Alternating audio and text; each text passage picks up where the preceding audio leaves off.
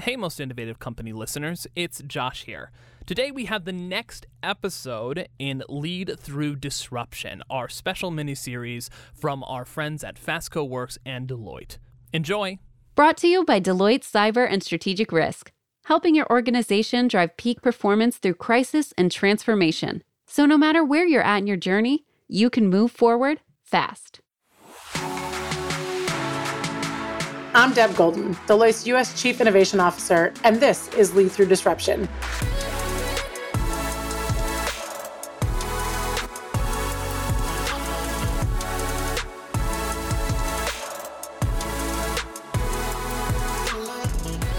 As businesses look for new ways to maximize opportunities and innovate in a post pandemic landscape, some of the strongest leaders emerging are those who've had to navigate and endure professional and personal disruptions in their lives. Through these challenging moments, these individuals have embraced curiosity, creativity, and the courage to think outside the box and have reimagined the possibilities of what could be. They've forged new paths and have broken barriers that change the way we experience the world today and see the potential of tomorrow. In finding their resilience, they've been able to turn these bold moves into lasting change and have inspired others at every level.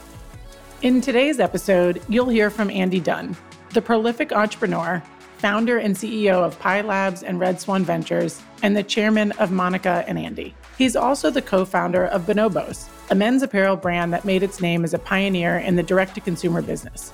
These days, he's added author to his resume. Andy's memoir, Burn Rate Launching a Startup and Losing My Mind, explores his journey building Bonobos while navigating his own mental health diagnosis. In today's always on culture, this conversation couldn't be more important.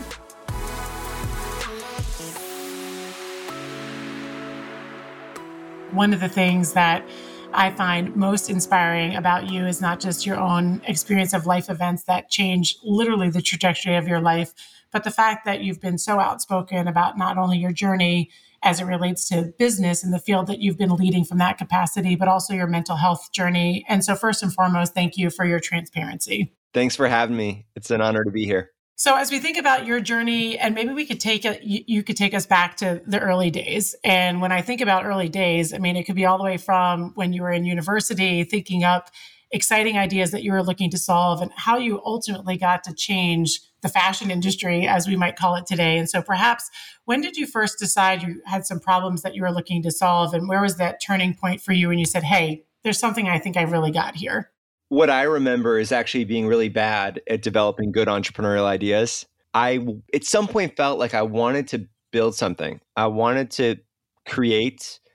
I wanted to work at the, you know, at the earliest stage of company formation and at the same time every idea I came up with went nowhere. And so I guess what I was good at at some point was noticing when someone else was onto something. And I had a co-founder uh, named Brian Spaly who was a classmate of mine a close friend, a roommate and a housemate. And Brian had this idea that men's pants don't fit well, which I thought was a little silly. It was like, well, how are you going to reinvent a category that's, I don't know, how old are pants? 2,000 years old, 10,000 years old, older? Guess it depends on how you define it. And he came up with an amazing product and they fit really well for a bunch of arcane reasons that he figured out. The only thing I brought to the party was the humility to realize that I was friends with someone who had invented something really cool and how could I show up in service to that? And then it was a bunch of quirks of the story that I ended up becoming the founding CEO of the company and and being the one to carry it forward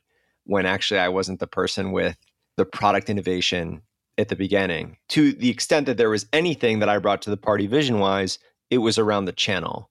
It was around this idea that the internet would be the primary way that brands would get built which seems kind of obvious now. But in 2007, it was a, a little bit more contrarian. And I, I was excited about that. In hindsight, of course, the internet would be the way that we would be doing direct commerce to the world. But in 2007, you're right, it, it absolutely wasn't. And so, what made you realize that digitizing fashion, particularly in a place where, again, one could argue, well, we were all going to the balls, or we were going to stores, or we were going to check things out, or we needed to see how it fit how did you think about the transaction of saying the physical ability to go in and see something versus online versus the, the hybrid of the two of them? Because that's that's a lot back then, but that's even a lot to think about when you think about transformation. Yeah, it's funny. I'm reading Matthew McConaughey's book, Green Lights, now. Uh-huh. More specifically, I'm listening to the audiobook, which makes me feel sad about my audiobook because he reads it so well. And I have to remind myself, like, he's a pretty good actor. And the book is called Green Lights, and it talks about these little breadcrumbs that, if we're willing to see it this way, that the universe is sort of leaving for us to follow. And for some reason, I was obsessed with the idea that by being internet driven, you could build a better customer service experience than going through brick and mortar retail stores. And it was an example of past as prologue. In other words, sometimes if we want to look to the future, we have to understand the past. And, and maybe it's because I'm wired as a, you know, I was a economics major in college and also a history major. And my dad is a advanced placement US history teacher. And so the breadcrumb was this. Two years out of college, I was working at Bain this was five years before we started Bonobos. And I got staffed to spend the winter in Dodgeville, Wisconsin, which was where uh, a catalog retailer named Lands' End was based. And so I got to see the power that came with a catalog retailer. And a few things came to mind. One, this pink cashmere sweater. We couldn't figure out how to assort the pink cashmere sweater at the local Sears and Hoffman estates because there wasn't enough demand for a pink cashmere sweater in that one location. But if you're aggregating the demand nationally, all of a sudden you can offer more fit, more color, more silhouette, more sizing. And so I remembered that from Lands' End and I thought, well, if what we want to do is win on the fit of men's pants, we're going to be able to do more paradoxically if we don't have a brick and mortar store to assort to by aggregating national demand. We're going to be able to offer, let's say, like 35 by 32 right? And all you 35 by 32 guys out there know that it's a hard size to find, right? Or if you love white denim and you're willing to wear it after Labor Day, not so easy to find. But on bonobos.com, it's always going to be there because we're aggregating demand nationally. That meant we could out assort J. Crew and Banana Republic in our competition with more sizes, more silhouettes, more fits.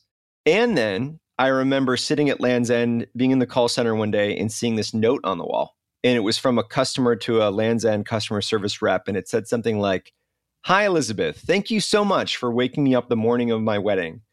My bridesmaids wanted to sleep in and my mom was a mess. You're the best. And it just stuck with me as what the heck? Like this Lands' End call center rep had such a great relationship with this customer that she called her to wake her up the morning of her wedding, like a wake up call, like a hotel. And that stuck with me. And I thought, you know what? We can do that even better in the internet age because there's going to be better data. We're going to have a better understanding of someone's what they're all about over time. And it was like, well, we know this worked in the catalog era.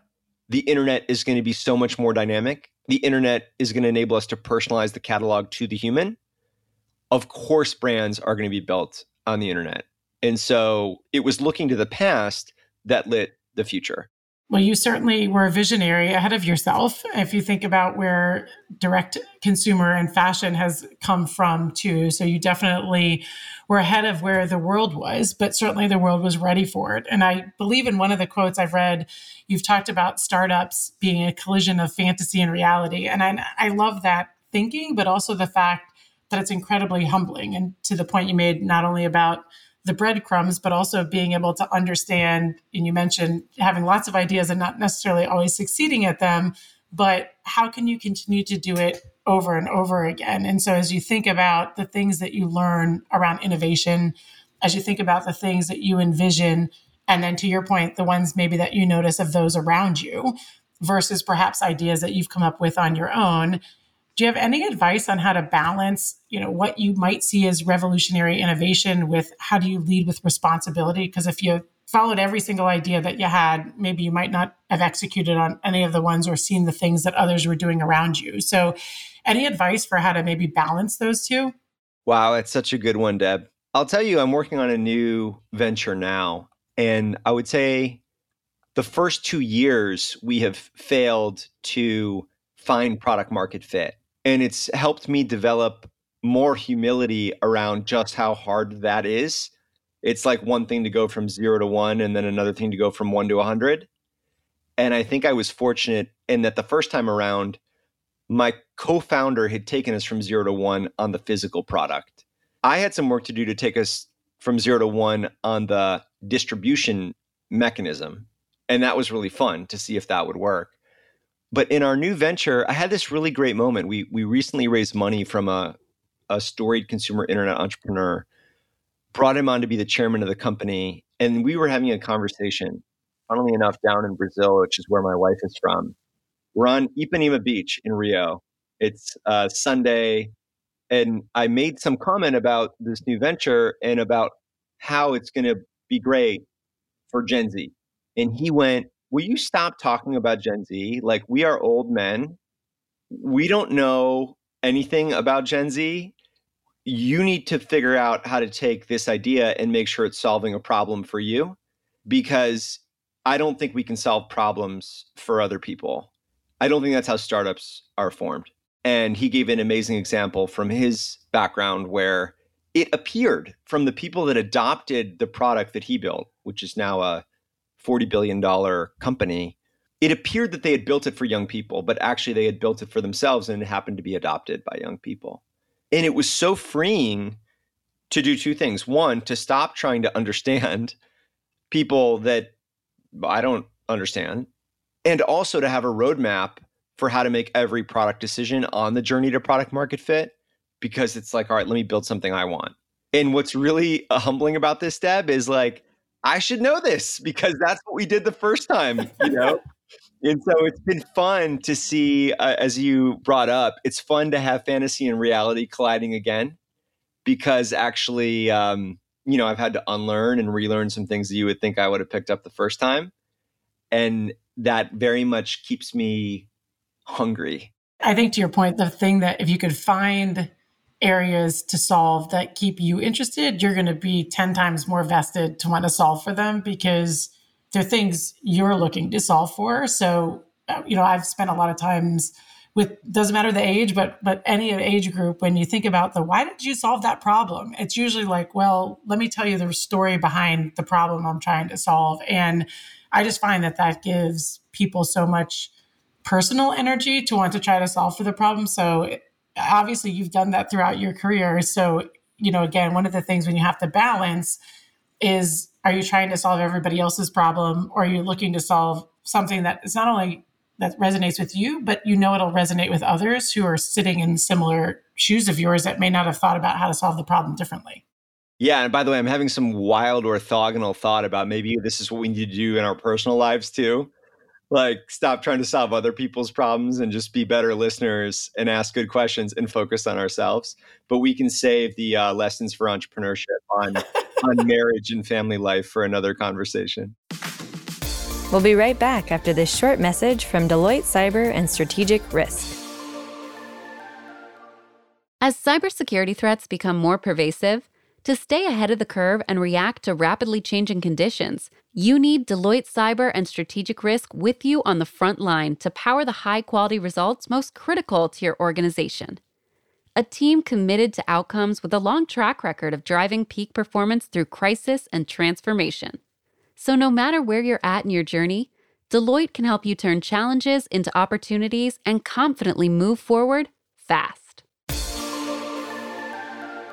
I fundamentally believe in calculated risks when you sit there and think about particularly coming up with ideas. And I think if you can see the path, some of it is how do you understand where that calculated risk is? Because if we take no calculated risk, I feel like we're not pushing ourselves or our thinking in ways that help us come to these conclusions on very, very complicated problems. And sometimes it's really difficult to see how to get from A to Z, or sometimes it's really easy, but it means you have to take a calculated risk somewhere in the middle. And, and certainly, as, as you've already even talked about, you know, when you think about innovation and being an entrepreneur, a lot of it is about trial and error. And so, is there anything when you think about being too risky, or how do I know to encourage others to take risks, or perhaps listening to others as they communicate challenges they're having and encourage them through your own motivation to be able to help influence them to take calculated risks because I think it's something we often don't do enough of because perhaps we're so worried about the failure side of what a calculated risk means. Such a fun topic, risk. I think there's two contrarian ideas that I have about risk. One is that when we talk about career risk, we often think about it with a narrow aperture, which is it's the risk, let's say financially, to not having a steady income, or it's the risk of failing and that being a setback in our career. And we forget to factor in a third sort of risk, which is spiritual risk, which is what is the risk of feeling dead inside because we don't love what we do every day? What is the risk of not coming alive in our jobs? What is the risk of not being around people that we love and belonging to cultures that we're proud to be a part of? What is the risk to not developing as leaders if that is our calling or our path? And I think if we were to factor in spiritual risk, then all of a sudden we can reframe and think about financial risk in a different way. And then I also think we do a disservice often to people who are actually enduring higher levels of risk in their personal lives. And for me, I got to take a trip to uh, East Africa while we were in the ideation phase of different startups. And I had this moment, you know, I was living in a brick house for a couple of days where you dump the cold bucket of water over your head and chickens running around the yard and in a country where it's whatever, two or three thousand dollars GDP per capita and I thought, gosh, what an insult it is to talk about risk from a perch like Stanford Business School. Like, are you going to take a risk? You know what? Not really. Even if you go and start something and it fails, you're just not subject to the same kind of risk of roof over your head, nutrition, healthcare, all these things that we take for granted in, let's call it elite circles, college graduates, let alone MBA graduates, let alone Stanford graduates. And so I thought, I, I'm actually going to stop listening to my classmates' assessment of risk and think about it from a more universal perspective. And then, wait, am I doing a disservice to my forebears by not trying to go and build something? Right? My grandparents, who emigrated from Pakistan to India at the time of the partition, where 2 million people were killed. My paternal grandparents, who my grandfather was a navigator in a B 17, where two out of three men were killed in his squadron my grandmother was a surgical army trauma nurse who landed on the beaches of Normandy on day eight. Those people took risk. You know, they fought in a war. They were refugees. So, okay, am I going to start bonobos or, you know, go work at a venture capital fund? It's almost the wrong way to think about risk if you go if you bubble back. I think that's kind of the first thing. And then I think the second thing is I guess it was a Tony Hsieh interview where it's like, what's the difference between a perception and a misperception? Mm-hmm. But let me just experiment with misperception. I don't even know if it's a word. There is a misperception that entrepreneurs are risk seeking. And I actually think that a lot of entrepreneurs are willing to take the risk of starting something, but then are very risk avoidant in order to succeed. Right? So, for example, in my new startup, we had an outsourced engineering firm for the first year. And we decided to make a big move and for $75,000 out of a million dollar cash balance, so 7.5% of our cash on hand, hire a retained search firm to find a VP of engineering. Now, was that risk seeking or risk avoidant to vaporize 8% of our capital on a search firm? And I called a mentor of mine, a guy named Marc Lore, who's an entrepreneur that I admire a great deal. And I said, Have you ever done a retained search on like a million dollar cash balance? and he goes, I do it all the time. And we ended up with a woman named Jen Greenwood, who had been at Airbnb and Asana and Hotel Tonight and BuzzFeed, and who's a remarkable leader. She's now our CTO and COO. And the logic was we're not going to win if we don't have a world class in house engineering leader, even if it's less expensive and it's going to be painful, you know, to move from this engineering firm in Europe over to the US. Well, what was that? Was that a risky bet or was that risk avoidant? And for me, it was I was worried about the risk of not having hired that person. And so once you've got a venture off the ground, I think you're actually fundamentally looking at all the ways you could fail and looking to diminish risk, which is what leads to action of who to hire, what strategy to pursue, who to raise capital from, how much capital to raise, all of the above. And I would think because of the fact too that you've got a pretty strong vision of the things that you're looking to accomplish, that you can solidify some of that. Because when I think about your first point around specifically all the, the career risk and how those things tie together intuitively, people do create their own biases, whether that's in career risk or that's in execution risk as an entrepreneur. You build up certain biases. And so, whether that's a bias of, I can only live on X dollars a month, could you really? I don't know. Have we ever tested that balance if there's something more important to you in terms of seeking a greater good? And I would argue the same for technology as we think about just the evolution of entrepreneurs, of innovation, of where tech is headed. Can we use tech for a greater good. And I know that sounds really myopic as we think about, of course, technology is going to help us solve really complicated problems, but are we pushing the way that we're thinking about them? Because I often think maybe we ask the wrong questions. So when we think about how risk is measured, are we actually really thinking about it how the risk is measured, or are we asking the right question to make sure we're getting to different outcomes?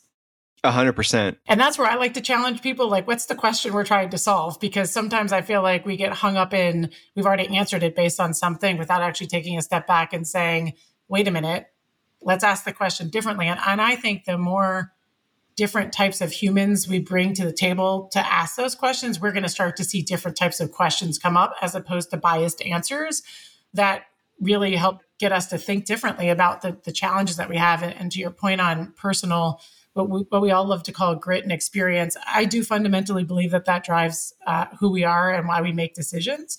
And I do think it gives you a different sense of motivation. My mother passed away when I was young, and I personally almost passed away twice in my life.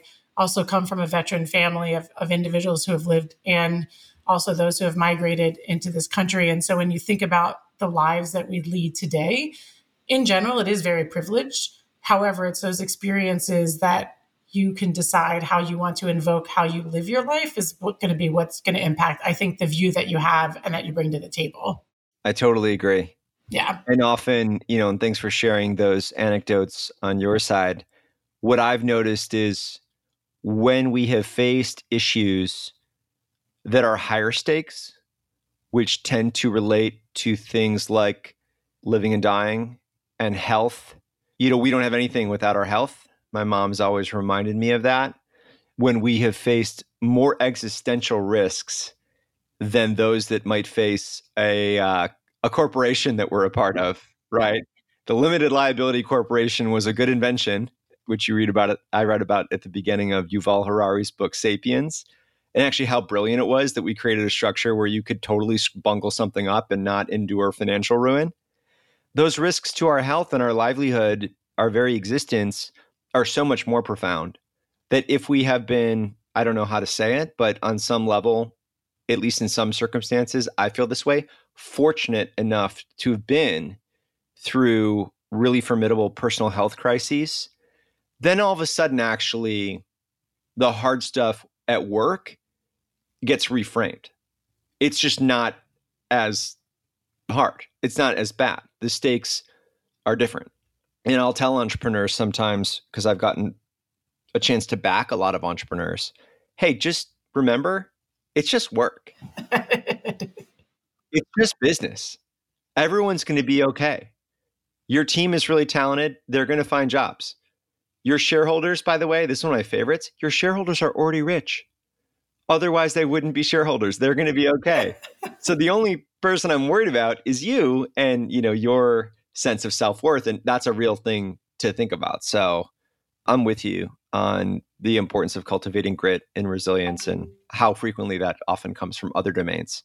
And I think the more we could try to figure out how to, I like your word, cultivate that, because I will take grit and particularly resilience any day over a book resume, um, meaning like you came from X college or you went to X, you know, graduate school, et cetera, because I do think you get a different sense of not just your own mortality, but again, the things that drive you, which potentially are very different than I'm just being driven by a paycheck. So obviously, having compensation may be an important factor for many different reasons. But again, I think having resilience and different life experience truly does just you come to the table with a different perspective on how you approach a problem. I mean, for me, I look at things and always like, well, why can't we solve that? Like there's a positive and a negative to that, right? The positive is I think of things very vastly and I say we absolutely can solve that. The negative of that could be like I'm pushing up a hill 24 7. So, how do you figure out how to bring the things along that you need to? And at some point, every complex problem you have to decide might not be able to be solved. And so, I think to have those different vantage points come to the table, because I just think in the world that we live in today, the, the problems are only going to become more complex. And so the ability to, to perhaps string together different fields of thought based on resilience, if there's a way that we can figure out how to teach that, I think it'll be great um, if there's a way we could pull on that thread a little bit. totally. It's a hard one to teach, right? a hard one. To, life has a way of teaching it to us that's hard to transmit without life doing so.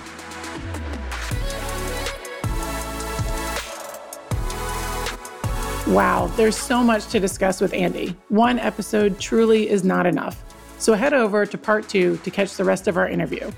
We cover more on the intersectionality of mental health and leadership, talk about the critical role neurodiversity plays in innovation, and discuss Andy's commitment to shift the way mental health is perceived and addressed in society and in the boardroom.